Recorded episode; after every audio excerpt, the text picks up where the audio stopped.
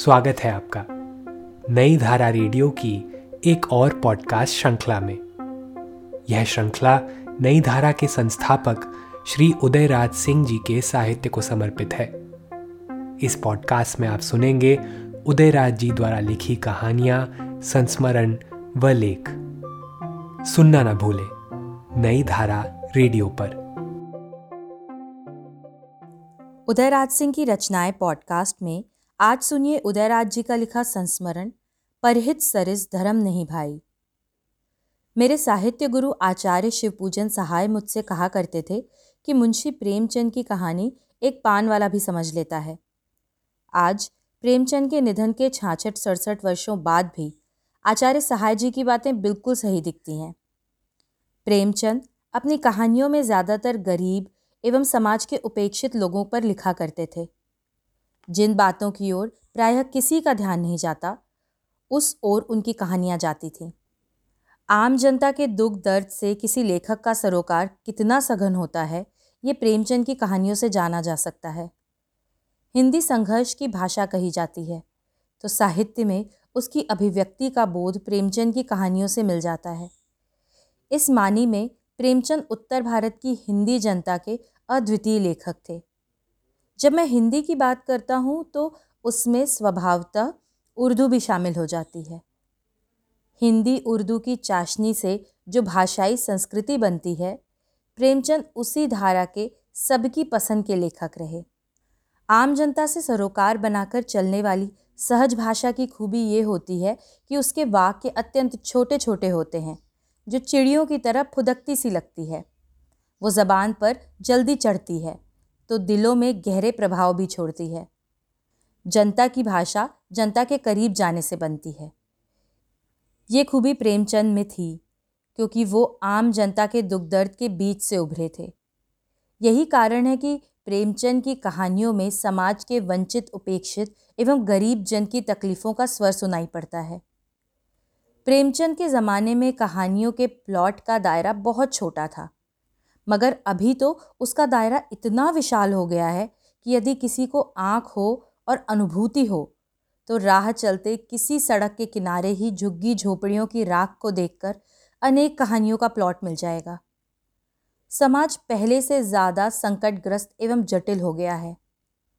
आज़ादी के बाद विकास तो हुआ, मगर जैसा कि गांधी जी कहते थे कि जब तक समाज के आखिरी कतार में खड़े व्यक्ति तक विकास की किरण ना पहुँचे तब तक विकास का कोई अर्थ नहीं होता। और इसी मानी में मुझे लगता है कि आज भी इस देश का समग्र विकास नहीं हो पाया है। आखिरी कतार में खड़ा व्यक्ति आज भी भूखा है, नंगा है और अपनी इज़्ज़त आबरू बचाने की कश्मकश में ही जी रहा है।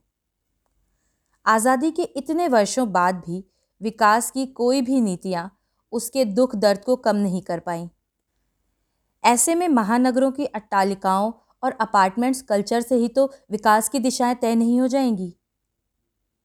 मैं प्रतिदिन जब अपने बोरिंग रोड स्थित सूर्यपुरा हाउस से शेखपुरा स्थित नई धारा कार्यालय जाता हूँ तो देखता हूँ कि रास्ते के किनारे प्लास्टिक का तंबू ताने गरीबों का सारा परिवार रह रहा है। औरतें बगीचे में जाकर कुछ गिरी हुई लकड़ियों को चुन चुन कर लाती हैं और दो ईंटों का चूल्हा बनाकर उसी पर खाना बनाती हैं। उनके लिए पीने के पानी का कोई नल नहीं होता। एक जगह जहाँ नल का पाइप कट गया होता है, उसी से व्यर्थ बहते पानी को वो पीते हैं और औरत, मर्द, बच्चे सभी उसी में स्नान आदि भी करते हैं। उसी नार की स्थिति में वो अपनी ज़िंदगी को ठेल रहे हैं। ऐसे में उनके लिए दवा, दारू का प्रबंध कहाँ से हो पाएगा? जो बीमार पड़ा, झट चिता पर ही सो गया। उसके लिए ज़िंदगी का कोई बड़ा अर्थ नहीं होता। इसलिए उसे मौत का खौफ भी नहीं सताता। इस तरह पशु से भी बदतर ज़िंदगी जी रहे वो अकेले नहीं हैं। लाखों करोड़ों में उनकी संख्या होगी इस देश में। अब तक कितनी ही सरकारें आई गईं, पर किसी ने उनकी सूरत नहीं बदली। इस देश में गरीबों की स्थिति में सुधार के लिए कितनी ही बड़ी बड़ी योजनाएँ फली फूली पर किसी से भी उनके जीवन में बाहर नहीं लौटी। ऐसे में कौन उनके नरक से बदतर जीवन की सुधियाँ ले? आज के लेखकों को इस दिशा में आगे आना चाहिए। उन्हें अपने देश के इन पीड़ितों, वंचितों को अपनी रचनाओं का प्लॉट बनाना चाहिए, ताकि उनका कल्याण हो सके। मुंशी प्रेमचंद का कथा साहित्य आज के रचनाकारों के लिए आदर्श दीप स्तंभ है, जो उन्हें इस दिशा में रचना करने के लिए प्रेरित कर रहा है। मैं हिंदी की अनेक पत्रिकाएँ बराबर पढ़ता हूँ, मगर किसी में इस वर्ग के लोगों की कोई भी कहानी देखने को नहीं मिलती। टीवी में भी जितने सीरियल आ रहे हैं, सभी में उच्च वर्ग की जीवन गाथा का ही यशोगान हो रहा है। दलितों पर इधर काफ़ी कुछ लिखा जा रहा है, किंतु उसके वास्तविक मर्म का उद्घाटन, जिसके मूल में आर्थिक विपन्नता है, कहाँ हो पा रहा है? प्रेमचंद ने जिस मार्मिकता से दलितों की करुणा को अपनी कहानियों में रखा, आज के लेखक उसकी पीड़ा को कहाँ समझ पा रहे हैं? किसी के दुख दर्द में शामिल होने से उसकी पीड़ा समझ में आती है। आंदोलन या फ़ैशन के तौर पर दलितोद्धार की बातें करने से नहीं। हमें गरीबों के पास जाना चाहिए। उनकी स्थिति का वास्तविक चित्रण रचनाओं में करके देश को उससे अवगत कराना चाहिए।